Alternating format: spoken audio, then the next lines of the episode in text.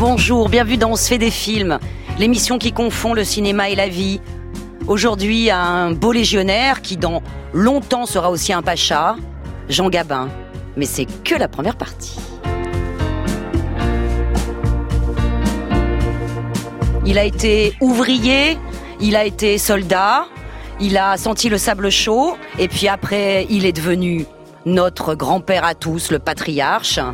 Avec Gabin, bah en fait, c'est un peu tout le cinéma français, non? Guillemette Odissino. On se fait des films sur France Inter. Attention, c'est du lourd, du doré sur tranche. C'est pas du cave, hein, c'est du grand seigneur. Bah oui, aujourd'hui c'est Gabin, quoi. Du chef-d'œuvre à foison, du tragique et en noir et blanc. Car avant le patriarche ronchon ou le gangster qui assure, Jean Gabin fut un beau légionnaire, une véritable bombe sexuelle prolétaire des années 30. Il conduisit des locaux ou des bateaux, porta l'uniforme comme personne, mais fut aussi victime de femmes fatales. Ce n'est que plus tard qu'il s'intéressa au Grisby, devint flic et ne jacta plus que de l'audiard, la meilleure des langues, faut bien l'avouer. Du moment qu'il y a un bon dialogue, que c'est bien écrit et tout, euh, paf, ça part, quoi. Gabin fut à la fois notre Brando et notre Clémenceau. C'est notre Brando qui se promène au bord de l'eau. Quand on se promène au bord de l'eau, comme tout est beau, quel renouveau. Paris au loin nous semble une prison. On a le cœur plein de chansons. L'odeur des fleurs nous met à l'envers. Et le bonheur nous saoule pour pas cher.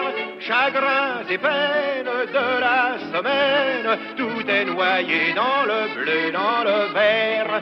Un seul dimanche au bord de l'eau, au trémolo des petits oiseaux, suffit pour que tous les jours semblent beaux. Quand on se promène au bord de l'eau. Jean-Alexis Gabin, Montcorgé, né à Paris le 17 mai 1904, 23 boulevard Rochechouart. Il est le rejeton de Ferdinand Joseph Montcorgé, tenancier de café et comédien d'opérette sous le nom de scène de Gabin, et de Madeleine Petit, plumassière du quartier du Sentier, reconvertie dans le registre chanteuse fantaisiste de café-concert. Jean est le petit dernier de six frères et sœurs. Jusqu'à l'âge de 10 ans, il grandit à la campagne, élevé par sa sœur aînée, Madeleine, dans le petit bourg de Mériel, en Seine-et-Oise. Il a 14 ans quand sa mère meurt.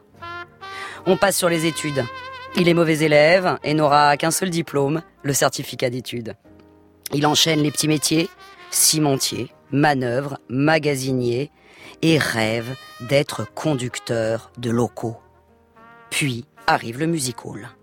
Enfin, c'est plutôt son père qui le recommande un peu de force, à 18 ans, à un de ses amis, le directeur des Folies Bergères, Fréjol. Jean glandouille sur scène comme figurant, puis part au service militaire, dans la marine. Pendant une perme, il épouse Gabi, de son vrai nom Marie-Louise Basset, qui fut actrice elle aussi, et chantait avec son homme en 1931 dans Chacun sa chance de Steinhoff et René Pujol, le premier rôle de Jean dans un long métrage. Je t'aime et tu m'aimes aussi, ma chérie. Mon chéri, visitons ce beau palais complète. Pardon, nous sommes allés trop vite. Allez, encore un peu de music hall, où dans les années 20, il est devenu un véritable artiste, auprès de Mistinguette, et en imitant Maurice Chevalier. Lors d'une audition au Moulin Rouge au printemps 1928, Mistinguette le remarque et lui propose de rejoindre sa troupe et son lit, puisqu'elle vient de rompre, justement, avec Maurice Chevalier. En 1929, il a aussi une aventure avec Jacqueline Francel, une partenaire d'opérette. Il divorce de Gabi, mais à l'évidence, ils restent amis, puisqu'ils se marient, mais pour de faux, dans chacun sa chance. Ça y est, Jean enchaîne les rôles, Et il est, par exemple, capitaine de péniche dans La Belle Marinière de Harry Lackman, que le comédien considère vraiment comme son premier rôle à l'écran, et dont la copie vient d'être retrouvée. Tourné par les éphémères studios Paramount en France, ce film était officiellement perdu depuis sa sortie en 1932.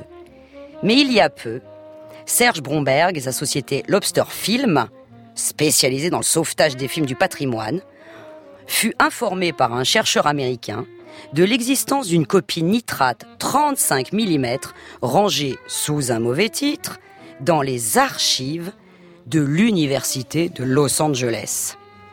Et dans cette perle rare, Gabin, 28 ans, chante la chanson des mariniers.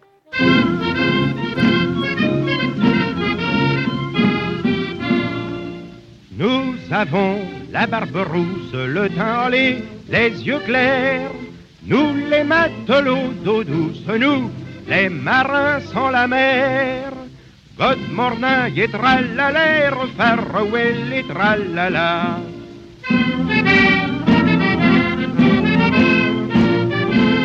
Le père de Jean meurt le 17 novembre 1933.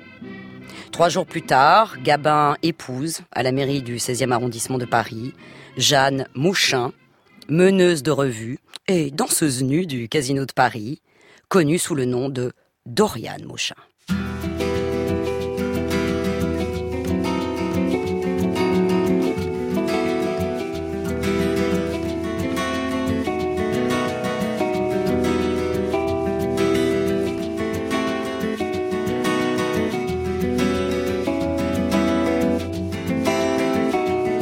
Croyez-moi, il est grand, grand le ciel, assez grand. Pour être vite noir de monde, à chacun son bouquin. Ange ou diable à la ronde, ou bien rien, ou bien rien. Du bleu des satellites, des nuits météorites. Croyez-moi, il est grand, grand le ciel, assez grand chacun dans son coin plonge au fond du zodiaque. Il trouve un strapontin, un fauteuil, un hamac. Pour regarder passer, passer les gens passer, entre sol et soleil. Il y a le ciel, il y a le ciel, et des vents qui s'emportent, des tas de lettres mortes, entre sol et soleil. Y a le ciel, il y a le ciel, et midi à sa porte, ou bien minuit, qu'importe. Croyez-moi, il est grand, grand le ciel, assez grand. Pour cueillir en son sein le bonheur, la misère. Des avions, des dessins, Apollo, des prières. Des paroles d'hirondelles et celles des aigles, celles Croyez-moi, il est grand, grand le ciel assez grand. Pour décider tout seul s'il sera rouge ou gris. Tant pis pour ceux qui veulent en faire mauvais la vie. Moi je crois qu'il est changeant. Combien des sentiments entre sol et soleil. Il y a le ciel, y a le ciel. Et des vents qui s'emportent tas de lettres mortes. Entre sol et soleil, il y a le ciel, il y a le ciel, et midi à sa porte, ou bien minuit, qu'importe. Croyez-moi, il est grand, grand le ciel, assez grand. Pour noyer des rivières de prière, grand Seigneur. Dans la couleur de l'air, il y a les premières heures des big bang de l'amour. Lui marche sur du velours. Croyez-moi, il est grand dans le ciel assez grand.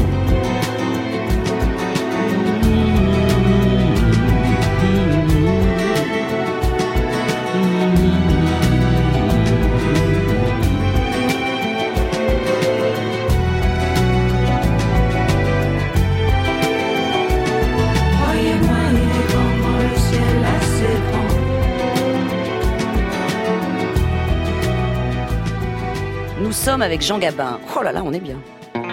Guillemette Odissino. On se fait des films sur France Inter. Il était déjà une petite vedette du music hall. Là, le cinéma commence. En 1934, il tourne pour la première fois sous la direction de Julien Duvivier dans Maria Chapdelaine et Golgotha, où il porte la toge de Ponce Pilate. L'an 786 de Rome, sous le règne de César Tibère. L'Empire romain s'étend jusqu'à la Palestine. La province de Galilée est gouvernée par le tétrarque Hérode Antipas, fils d'Hérode le Grand. La province de Judée par le procurateur romain Ponce Pilate. Le peuple d'Israël n'est plus un peuple libre. Jérusalem garde néanmoins toute sa splendeur et toute son autorité de capitale. La ville sainte voit pour les fêtes pascales accourir de partout les pèlerins par centaines de milliers. Contrairement à l'idée reçue, c'est Julien Duvivier et non pas Jean Renoir ou Marcel Carnet qui donna naissance à la légende Gabin. L'acteur n'est encore personne quand il le dirige dans Maria Chapdelaine puis Golgotha. Et c'est Duvivier qui en fait la gueule d'amour tragique du cinéma français dans La Bandera en 1935. Écoute, je crois que la meilleure chose quand un homme et une femme se plaisent. Hmm. Je connais tous les secrets des femmes. Oui, mais tu ne sais pas attendre. T'es tatoué là? Oh non, c'est du ennemi. Jamais je n'ai voulu être marqué. Ah oui? Bah, je viendrai avec un ami. Il marquera mon nom sur ton épaule avec des aiguilles. Oh. Tu vas vite. Je m'appelle Giliette. Pierre Giliette. Un drame légionnaire sur l'amitié qui dure et l'amour qui bousille tout. Des thèmes que le comédien continuera d'incarner ensuite dans cinq autres films de Duvivier, comme ces deux merveilles inoxydables que sont La Belle Équipe, où les rêves de Guinguette se désagrègent, et Pépé le Moco, qui fut interdit par le gouvernement de l'époque, qu'il jugeait trop démoralisant. La Belle Équipe d'abord, avec ses deux fins, l'une optimiste et l'autre tragique, et ses cinq camarades, des ouvriers au chômage et un réfugié espagnol, qui partagent un pactole gagné à la loterie nationale pour rénover un lavoir en ruine au bord de la Marne et le transformer en guinguette. Au fond, voulez-vous que je vous dise On veut tous la même chose? La liberté. La liberté dans un petit coin à nous. Eh ben ça, ici ou ailleurs, aucun de nous peut l'avoir seul. Vous croyez que vous irez loin avec vos 20 billets Hein? Mais si on reste unis, on en aura 100. Vous entendez 100 billets. Alors? Alors il a raison. Il faut acheter une bonne ferme. On aura tout, du poêle, de la plume. On fera du beurre. Et puis pour Noël, on pourra- ça va, ça va. ça- Une ferme ou autre chose, c'est à voir, ça. Le principal, c'est un petit bout de terrain avec de l'eau au bord. Histoire d'embêter les poissons. Je connais des gens cafardeux qui tout le temps se font des cheveux et rêvent de filer ailleurs dans un monde meilleur. Ils dépensent des tas d'oseille pour découvrir des merveilles. À moi, ça me fait mal au cœur car il n'y a pas besoin de trouver un coin où l'on se trouve bien, de chercher si loin. Tout ensemble on Ce n'est pas un film, c'est un rêve collectiviste. Une ode à la fraternité, un grand bol d'air venu du Front populaire. Mais bon, il y a toujours une gonzesse pour tout gâcher. Gabin y est immense, chaleureux ou fiévreux, qu'il chante la valse musette quand on se promène au bord de l'eau, ou qu'il dise à la fin, la tragique, hein, celle voulue par Duvivier, c'était une belle idée, avec le plus beau des visages fatalistes. L'année suivante, en 1937, dans Pépé le Moco, Julien Duvivier filme des pieds, des pas, des ombres portées dans la casbah, où le malfrat Gabin se sent comme chez lui. Il y a deux ans que Pépé vous tient en échec. Oui, deux ans. Et cet échec a coûté la vie à cinq de nos inspecteurs. C'est beaucoup de sacrifices pour pas grand-chose. En effet. Et n'oubliez pas qu'il a débarqué à Alger au lendemain de l'attaque de la banque de Toulon. Vous vous en souvenez? Oui, les mitrailleuses aux fenêtres, la poursuite en auto et les deux millions de titres lessivés. Eh bien, c'est à ce moment-là qu'il fallait l'empêcher de venir à la Casbah. La police continentale est si bien organisée. Bonjour, messieurs. Bonjour patron, je vous présente notre collègue de Paris, l'inspecteur Janvier. Je sais. Enchanté, monsieur le commissaire. Continuez, messieurs. J'essayais d'expliquer à notre collègue les raisons de notre échec dans l'affaire de Pépé le Moco. Il n'y a qu'une raison, et qui vous échappe à vous autres de Paris. La Casbah. C'est ce que je disais. Bah, j'irai y faire un tour demain, pour y voir clair. Pour y voir clair, c'est amusant. Mais la Casbah, c'est un maquis. Venez voir, mon cher collègue. Oui, on peut dire que Pépé tient le maquis. Mais dans ce maquis, Pépé étouffe aussi. Quand ses rêves de liberté et sa nostalgie de Paname prennent les traits de Mireille Balin, Pépé, on le sait, est condamné. Car le beau dur à cuire a un cœur en loukoum. On Comment vous appelez-vous Gisèle, ça fait Gabi. Veuve Pourquoi Avec qui êtes-vous Avec un monsieur Comment est-il Jaloux. Et Vous habitez l'hôtel Oui, elle est fille. Pourquoi riez-vous Pour rien. Dommage. Dommage. Dommage que je vous connaisse pas plus. Pourquoi Parce que je vous aurais fichu une paire de claques. J'aime pas qu'on rigole sans que je sache pourquoi. On a tout dit de ce drame de Duvivier. Sa poésie des bas-fonds, portée par un magnifique Gabin, son expressionnisme, son exotisme superbement factice de film colonial, et qu'il était le vrai premier film noir à la française. Tout est vrai. Le comparse de Pépé avec son bilboquet rappelle le complice de Scarface, jouant sans cesse avec une pièce de monnaie. Les dialogues de Henri Janson sont une ode à Paris. L'assassinat de Charpin aux accents violents d'un piano mécanique pourrait sortir d'un Fritz Lang. Et Pépé, l'homme seul dans la foule, paiera cher d'avoir cru à la liberté, à l'amitié, à l'amour, des valeurs trahies, comme dans la belle équipe.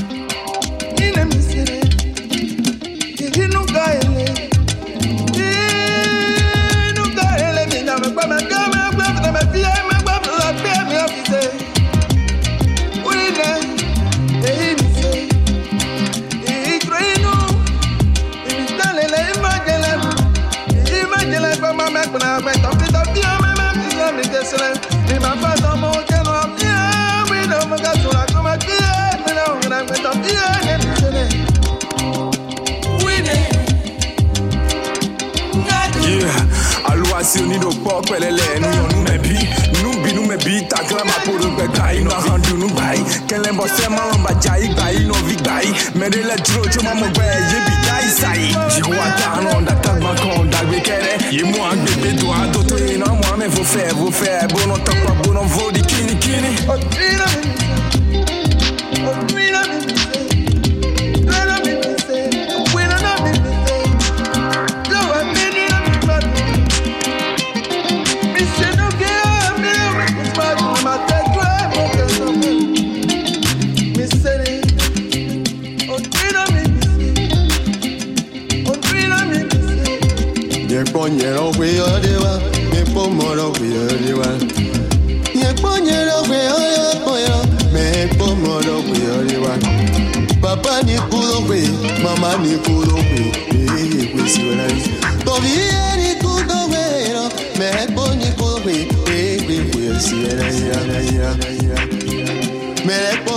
ọjíjọ ya.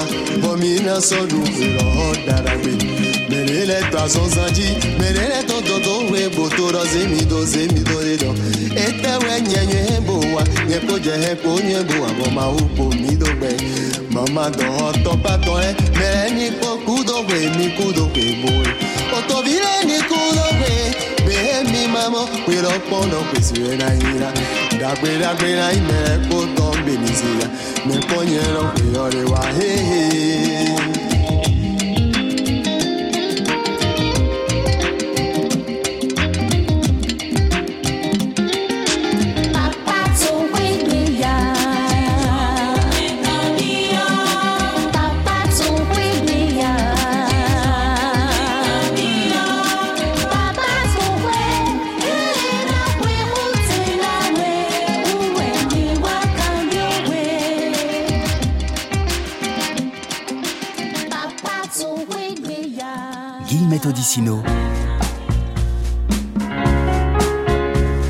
On se fait des films sur France Inter. Voilà, Gabin a une gueule d'amour. Et en 1937, toujours, c'est justement le surnom de son personnage dans Gueule d'amour de Jean Grémillon, où il est beau comme un camion avec son uniforme de spahi, mais où, décidément, hein, les femmes lui portent la poisse, il finit plaqué par une femme fatale, encore Mireille, Mireille Balin. Gabin, bouleversant objet sexuel, c'est dans ce film plus que tout autre que c'est une évidence, sans parler de la modernité hallucinante de son jeu. Qu'est-ce que vous attendez? Que vous laissiez Madeleine achever sa phrase. Bah, Puisqu'il y tient, mets-le à la porte toi-même. Ça fera le troisième. Comment?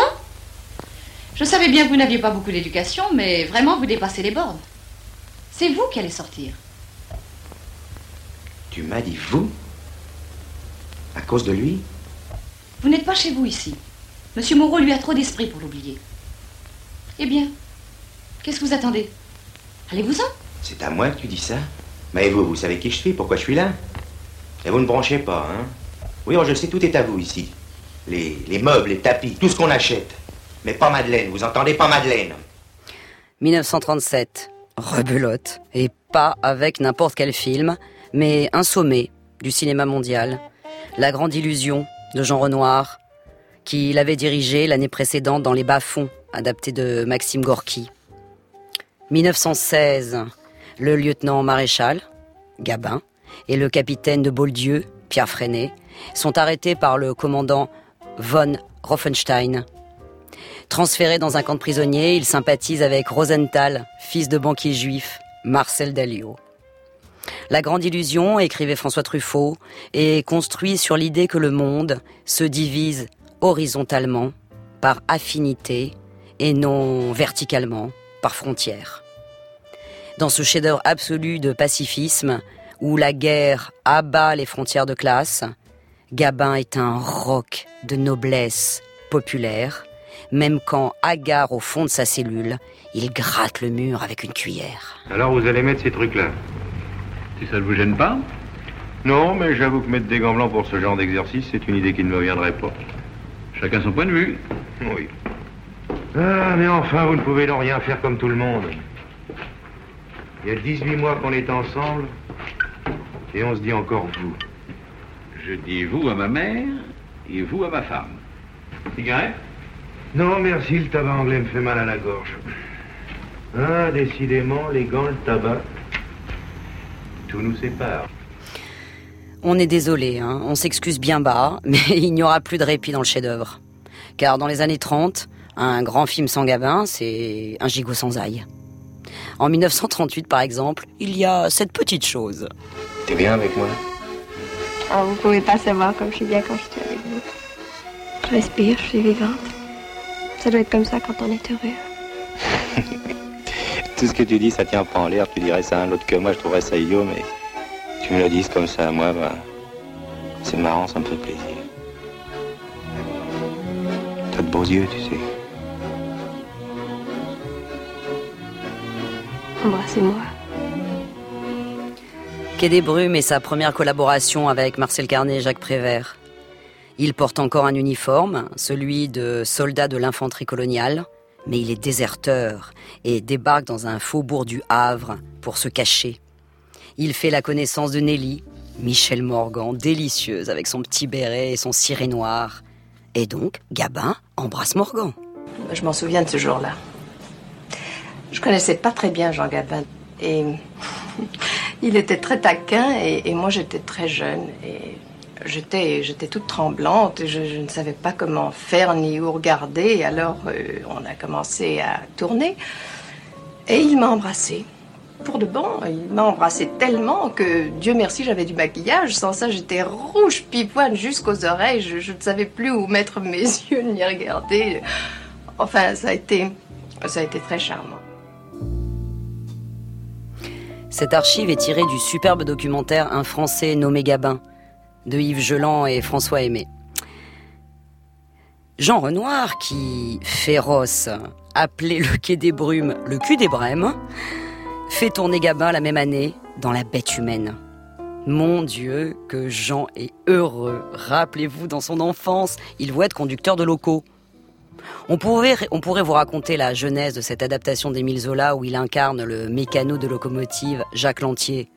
Mais enfin, c'est quand même mieux si c'est Jean Renoir en personne qui vous raconte. Un petit peu avant la guerre de 39, euh, Monsieur Hakim, producteur, eut l'idée de tourner La bête humaine. Il pressentit Gabin pour jouer le rôle principal. Gabin, enfin je ne sais pas si, si, si Hakim et Gabin sont venus directement à moi, mais enfin en tout cas Gabin a demandé que ce soit moi qui assure la mise en scène de ce film. Alors Gabin est venu me trouver, Hakim est venu me trouver? J'ai un petit peu réfléchi, j'ai dit je dois tout de même savoir ce dont il s'agit. Je, suis obligé de faire un aveu, j'avais pas lu le roman.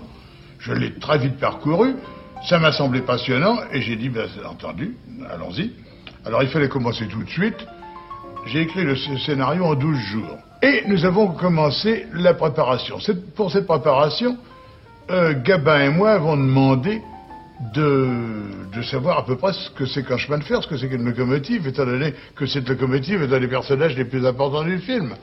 Au fond, il s'agit d'une sorte de trio entre deux femmes et Gabin. Une de ces deux, une de ces deux femmes étant euh, Simone Simon, l'autre femme étant une locomotive.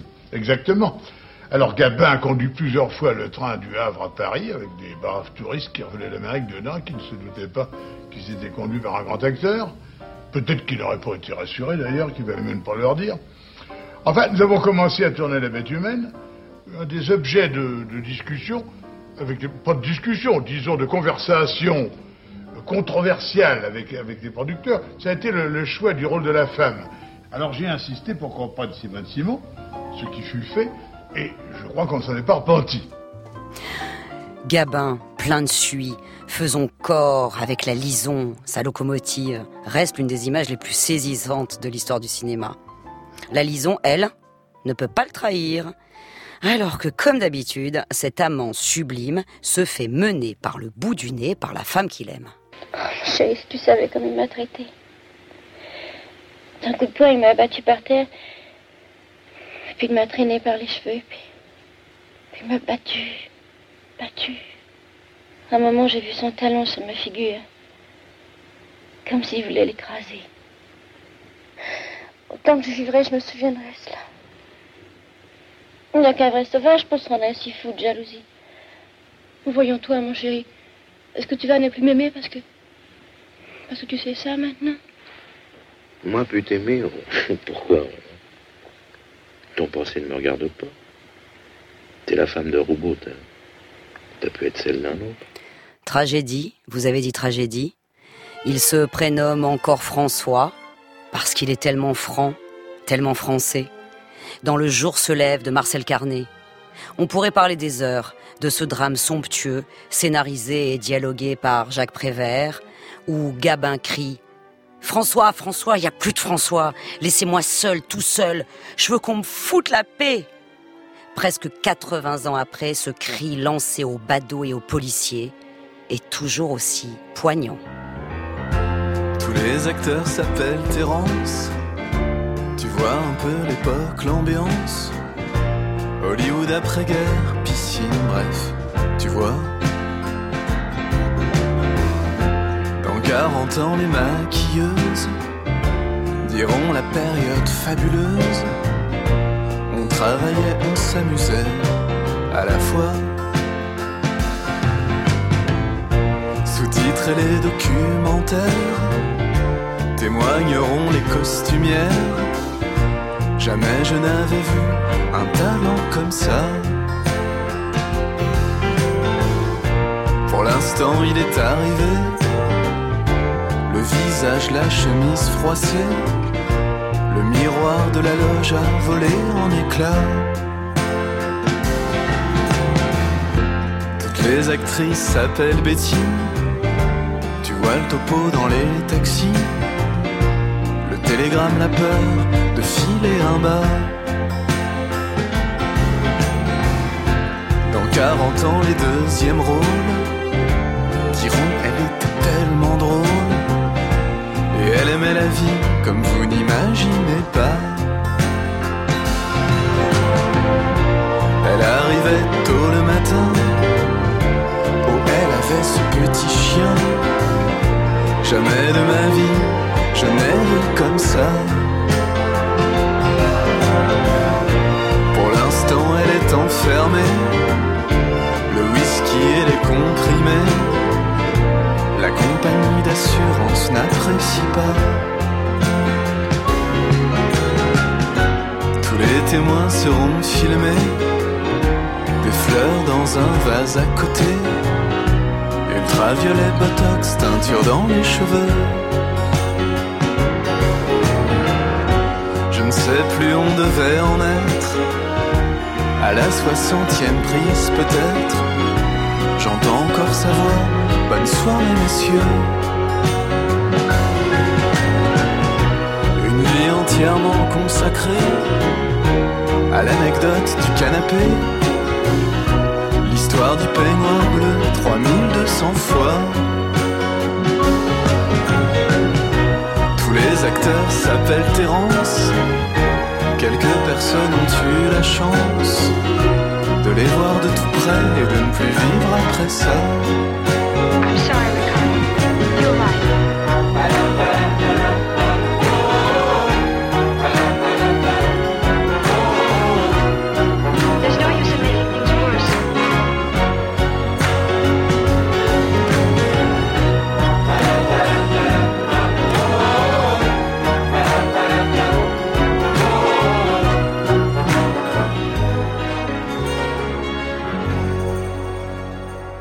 Vincent Delerme, tous les acteurs s'appellent Terence.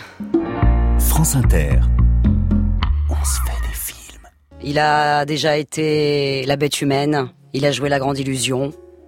Et là, c'est Le jour se lève de Marcel Carnet. Le film sort en juin 1939. Dans deux mois, comme des millions de ses compatriotes, embrigadés dans la drôle de guerre, la gueule d'amour sera mobilisée. Mais pour le moment, il incarne encore l'homme du peuple, le héros prolétaire, époque Front populaire, cœur pur et verbe des faubourgs. Dans Le jour se lève, il joue un ouvrier sableur, poussé au crime par un sale tour du destin. Assiégé par les flics, il tourne comme une bête traquée, emmuré dans sa chambre tombeau. Des yeux clairs comme le ciel, une bouche sans lèvres comme un trait dessiné, un cuir, une casquette, Gabin est précurseur du brando d'un tramway nommé Désir pour son érotisme prolo, entre calme magnétique et révolte désespérée. Il incarne le désenchantement d'une France à la veille d'une nouvelle guerre. Et lui, là, qui c'est Ça, bah, c'est Bolo. Mon ours, quand j'étais petite. Je l'ai toujours gardé avec moi. Il manque une oreille, mais il a une bonne tête. Oui, il vous ressemble. C'est vrai qu'il vous ressemble à un petit air de famille. Vous voyez, il est comme vous. Il a un œil gai et l'autre qui est un tout petit peu triste. C'est vrai, t'as raison. Il a un œil gai, puis un autre triste. Comment t'as vu ça? Parce que je vous ai regardé. Le jour se lève est considéré comme le premier film parlant français à utiliser le flashback. Pour que le public de l'époque ne soit pas décontenancé par ce nouveau procédé, Marcel Carnet plaça un panneau explicatif avant le générique. Deux points, j'ouvre les guillemets. Un homme a tué. Enfermé, assiégé dans une chambre, il évoque les circonstances qui ont fait de lui un meurtrier. Et cet immeuble, planté au milieu d'un faubourg ouvrier, est un personnage en soi. Le grand décorateur Alexandre Troner finit par convaincre le producteur Paul Madeux de construire un décor de cinq étages, avec la chambre de Gabin tout en haut, pour qu'il paraisse vraiment assiégé. Carnet, lui, exigea que la chambre possède réellement quatre murs. Les acteurs et les techniciens ne pouvaient s'extraire du décor que par le haut. Aujourd'hui, le film reste moderne. Il l'était presque trop à l'époque. Le jour se n'a pas marché. Parce qu'il y avait des retours en arrière, il y avait des flashbacks, les gens n'aimaient pas ça. Et maintenant, les gens disent que c'est un des classiques du cinéma. On l'a fait trop tôt. C'est tout. Le 3 septembre 1939, Gabin est mobilisé dans la Marine nationale à Cherbourg. Mais il obtient une permission exceptionnelle pour terminer Remorque de Jean Grémillon avec Michel Morgan, avec laquelle il vit une brève histoire d'amour. Dans ce film à redécouvrir, parce que Jean Grémillon n'est pas assez célébré, il incarne un sauveteur en mer. Et ce film sera un peu le chant du cygne de sa première période, de sa période sexy sensible. Après, il a le refus de la collaboration, l'exil aux États-Unis. Et quand il reviendra, ce sera sur un char des forces alliées. Et avec les cheveux blancs. J'ai eu une éclipse. J'ai eu une éclipse, je vais vous dire pourquoi. Je crois le savoir maintenant, parce que j'étais parti tout de même euh, en pleine forme, si j'ose dire. Je suis parti à la guerre, j'avais donc 35-36 ans. Oui. Euh, je suis revenu avec les cheveux blancs. Et ça m'a donné des complexes d'avoir les cheveux blancs. Pourquoi? Parce que je ne, je ne pouvais plus penser, euh, jouer euh, les emplois que je jouais avant la guerre. Donc, pendant l'occupe, les Allemands auraient bien aimé faire tourner Gabin. Pas question. Maréchal Pétain, Pétrin, écrit-il à une amie. Le 2 février 1941, il quitte la France avec un accordéon et son vélo, passe par l'Espagne, direction Hollywood. Il y retrouve Jean Renoir, Julien Duvivier et Michel Morgan, qu'il avait lui-même accompagné quelques mois auparavant à la gare Saint-Charles à Marseille pour qu'elle puisse rejoindre l'Espagne, puis le Portugal et enfin l'Amérique. Pas pour des raisons de cinéma d'ailleurs, mais pour d'autres raisons qui m'étaient tout à fait personnelles, des raisons guerrières si j'ose dire. Je m'étais barré, non pas pour le plaisir d'aller en Amérique, je le dis franchement, mais je voulais pas venir travailler à Paris à cette époque-là. Je suis parti quoi. En Amérique, Gabin tournera La péniche de l'amour de Archie Maillot pour la 20th Century Fox. Ou Devinez. Il est un homme qui a tué avant, mais c'était pas vraiment de sa faute, et qui découvre l'amour, cette fois-ci dans les bras d'Ida Lupino. Il achète même des rideaux avec des petits bords bleus pour décorer leur petite péniche. Bon, il a un peu trop de bouclettes hein, dans le film, mais quand il parle mariage, c'est en anglais et avec tout de même un irrésistible tu me plais en français, où il la regarde de tout le bleu de ses yeux. I guess you know. Hmm? What? We'll get married. Do you want to? I mean, honest? Don't you? Oh, look, Bobo. You don't have to, you know. I wouldn't hold you up or anything like that. Don't say that, Anna. Ever. Oh, gee, don't get sore. I didn't mean anything. Listen. When I'm going to be married with my wife, it must be different. You understand? Other girls, well, who cares? But with my wife, the license, the priest, and the honeymoon, Yes, Bobo. then the wife is different. That makes her the wife. The wife is the one you go on the honeymoon with after the marriage. Oh, gee. I- I don't know whether to laugh or to cry. Cry, cry for what? Because I want everything right? Oh, you crazy nut. Come here. Can I kiss you? Is that against the rules? Kissing is okay. Hey, hey, hey, hey, hey. Some kissing, but not all. Oh, Bobo.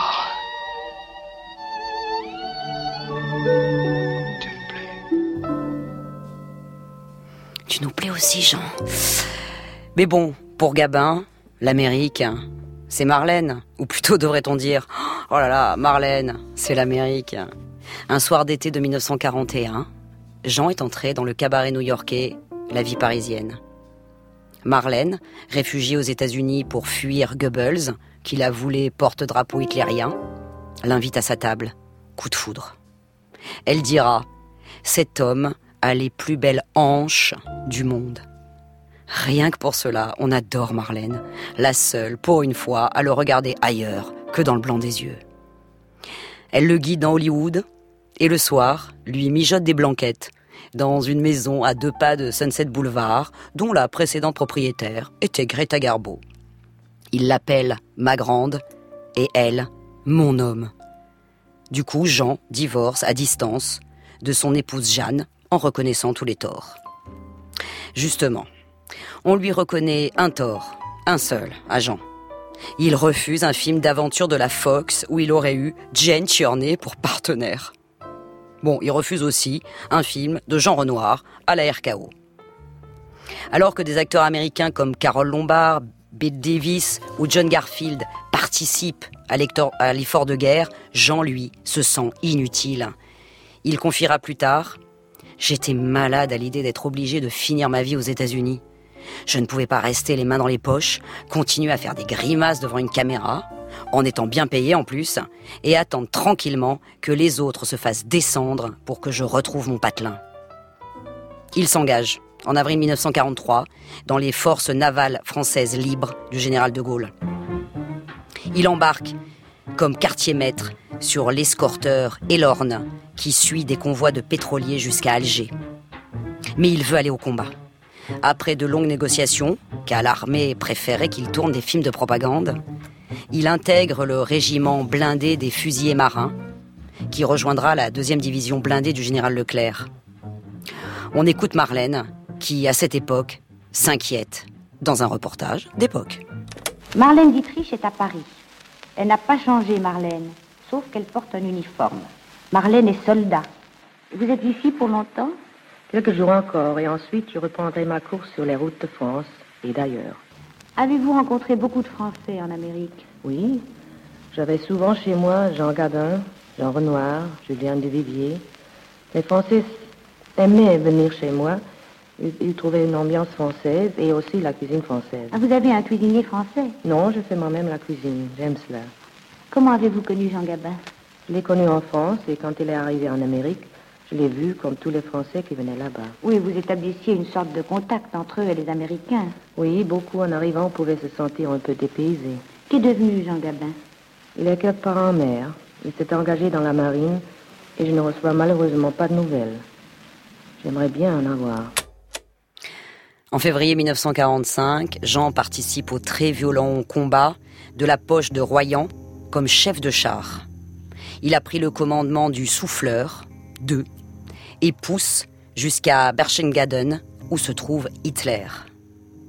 En juillet 1945, à 41 ans, le plus vieux chef de char de la France libre, c'est comme ça qu'il est surnommé, est démobilisé, décoré de la Croix de guerre, mais revient aussi donc avec une autre décoration, au combat. Ses cheveux sont devenus tout blancs. Marlène rejoint son homme à Paris. Il veut tourner avec elle. Marcel Carnet leur propose les portes de la nuit. Mais Marlène ne veut pas incarner une fille de collabo. C'est Yves Montand, du coup, qui chantera Les Feuilles Mortes, composé pour ce film exprès par Jacques Prévert sur une musique de Joseph Cosma. Allez, tiens, on écoute Montand en imaginant comment Gabin, lui, l'aurait chanté. Oh, je voudrais tant que tu te souviennes des jours heureux où nous étions amis. En ce temps-là, la vie était plus belle et le soleil plus brûlant qu'aujourd'hui.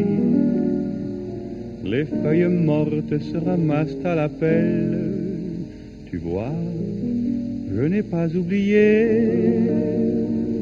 Les feuilles mortes se ramassent à la pelle, les souvenirs et les regrets aussi. Et le vent du nord les emporte dans la nuit froide de l'oubli. Tu vois, je n'ai pas oublié la chanson que tu me chantais. C'est une chanson qui nous ressemble. Toi tu m'aimais et je t'aimais. Nous vivions tous les deux ensemble. Qui m'aimais, moi qui t'aimais. Mais la vie sépare ceux qui s'aiment tout doucement sans faire de bruit. Et la mer efface sur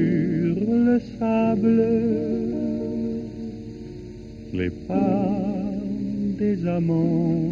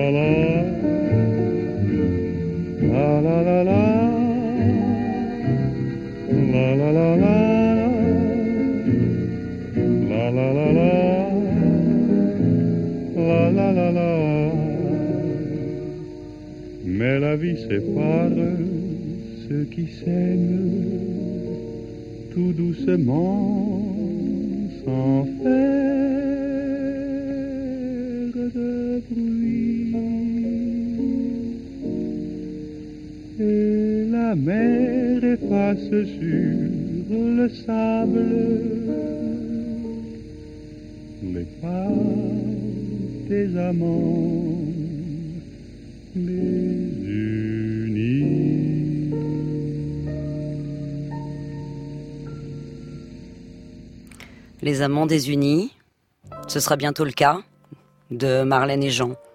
Mais pour le moment, à la place des ports de la nuit, le couple accepte un drame de la jalousie. Martin Roumagnac, de Georges Lacombe, où Marlène joue une marchande d'oiseaux. Mais en revanche, je ne la plaisante pas du tout quand la musique enfle et que Jean la culbute sur le lit.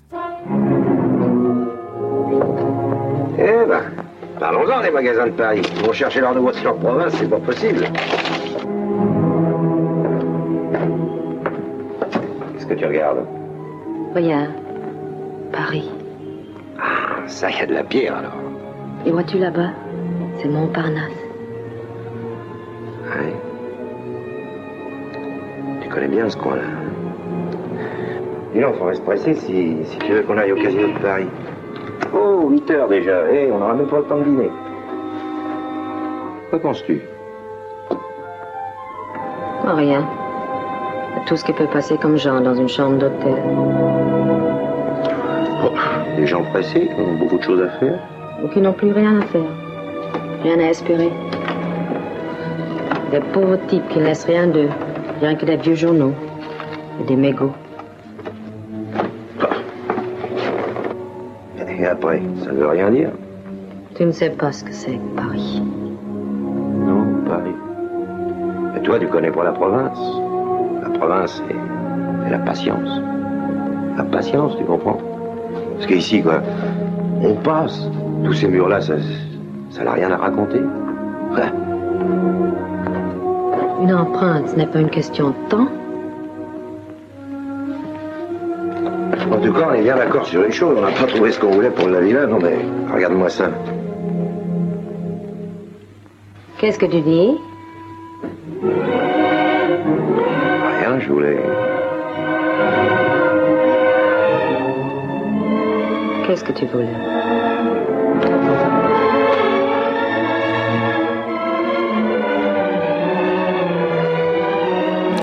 Si vous voyez le film, vous comprendrez ce qu'il voulait. Scène très intense entre, entre les deux vrais amants, en fait. Le film n'est pas un échec, comme le dit la légende, mais un beau succès en salle. Côté vie privée, Gabin veut des enfants et ne veut plus quitter la France. Marlène, elle, a besoin d'argent et repart à Hollywood. Clap de fin d'un grand amour. Et fin de cette première partie. Avec Gabin lui-même qui nous annonce la couleur pour demain. Vous avez presque tout joué dans votre vie, des rôles de médecin, des rôles d'homme d'affaires, des rôles d'homme politique, des rôles de commissaire, des rôles... C'est exact, oui. Tout, tout, tout. Qu'est-ce que Non, vous j'ai n'avez pas. pas... Euh, des, euh, un prélat, je n'ai jamais joué de prélat et je n'ai jamais joué de militaire de carrière. Ah, mais c'est vrai. Est-ce que ça vous manque? Pas du tout. J'ai pas envie de, de, de tel personnage plus qu'un autre. Moi, vous savez, euh, je, ne rêve pas, à, comment dirais-je, moi, à jouer des trucs euh, invraisemblables. Quoi. Comme de, toute manière, de toute manière, je ramène tout à moi. Je sais, on me l'a- reproché. On me dit que je gabinise, que je, que je gabinise. Et que... Vous auriez tort de vous gêner. Non, c'est pas ça, mais qu'est-ce que vous voulez? Je peux pas, je peux pas vous me mettre une moustache, une barbe, euh, avoir les cheveux dans le dos et tout ça. Euh, je crois que n'importe quel acteur, c'est n'importe quel acteur ramène tout euh, à son tempérament à lui. Ça ne veut pas dire pour autant que c'est pas comme ça que serait le personnage. Oui, parce qu'on peut ramener des tas de personnages à vous. Mais, mais moi, je crois, à mon avis, c'est que je ne connais pas d'autre manière de jouer la comédie. Je ne parle pas du, je ne parle pas du, du classique que je serais incapable de jouer d'ailleurs. Mais je ramène tout à mon, à mon tempérament, évidemment. Je ramène tout à mon tempérament. Mais quand je le tourne, au moins, je le pense. Ah ça c'est sûr. Quand il gabinise, il peut aussi gabiniser du haut diard. Par exemple, euh, dans Le Cave se rebive, dans Dans un singe en hiver. Et alors, dans un singe en hiver, oh, mais c'est aussi beau que le Mékong. Attention aux roches. Et surtout, attention aux mirages. Le Yangtze-Kiang n'est pas un fleuve, c'est une avenue. Une avenue de 5000 kilomètres qui dégringole du Tibet pour finir dans la mer Jaune. Avec des joncs et puis des sampans de chaque côté. Puis au milieu, il y a des, des tourbillons d'îles flottantes avec des orchidées hautes comme les arbres. Le Yangtze-Kiang, camarades, c'est des millions de mètres cubes d'or et de fleurs qui descendent vers Nankin. Puis avec tout le long des villes pontons on peut tout acheter, alcools de riz et la religion, et puis les garces et l'opium. Je peux vous affirmer, tenancière, que le fusilier marin a été longtemps l'élément décoratif des maisons de thé. Dans ce temps-là, on savait rire. Elle s'était mise sur la paille pour un macro roux et rose. C'était un juif, il sentait l'ail. Et il avait, venant de Formose, tiré d'un bordel de Shanghai. Oh, c'est beau. C'est pas de moi. J'ai des vapes comme ça qui me reviennent quand je descends le fleuve. Je croyais que c'était une avenue. On sait pas. C'est peut-être un rêve qui se jette dans la mer. Oh, c'est, c'est, c'est, c'est poétique, c'est merveilleux. Et alors demain, donc dans la deuxième partie de Gabin, dans l'autre style Gabin, il y aura aussi en fait du Simon. Il y aura du commissaire Maigret, mais en Simon, il y aura autre chose. Il y aura Gabin, qui, une fois de plus, n'a rien compris aux femmes. En quinquagénaire, il est merveilleux, particulièrement face à Daniel Darieux dans La vérité sur Bébé Donge. Oh, mais ne t'inquiète donc pas, voyons, il est convaincu que j'étais seul. D'autant plus convaincu que il nous a vu tous les deux, qu'il nous verra sortir tous les deux. Puis tout à l'heure, dans l'ascenseur, il se demandait comment il fera notre place. Sinon, il n'y aura plus d'espoir pour toi et pour moi, François. Ah, tu y reviens. Puis je me demande alors, à quoi bon se mettre à deux pour vivre, si ce n'est pas pour vivre mieux qu'à soi tout seul? Si c'est seulement parce que c'est plus commode. Tu regrettes déjà? François, tu me trouves bête Non. Mais t'es comme toutes les femmes. Tu veux assurer l'avenir. Tu une idée fixe chez vous. Vous voulez tout avoir en bloc et pour toujours. Ah. Oh non, tu te trompes. Il ne s'agit pas de sécurité. Il s'agit de toute autre chose. Hmm. Il s'agit surtout de ne pas se retrouver seul à 40 ans et avec des rides. hein. Évidemment, pour les rides, ça s'arrange. Il y a les instituts de beauté, mais pour le reste, la solitude, il n'y a rien. Si, ce que t'as fait de marier. que t'as? Rien. Il faut que je vous fasse un aveu, François. Quoi, c'est grave? Je vous ai déjà déçu une fois. Je ne sais pas non plus faire la cuisine française. Eh ben, mais on mangera de la cuisine turque.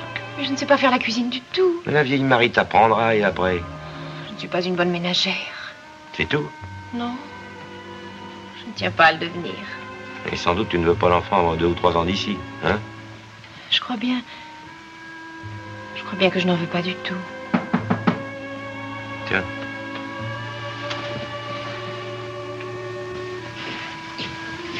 Je veux seulement t'aimer, François.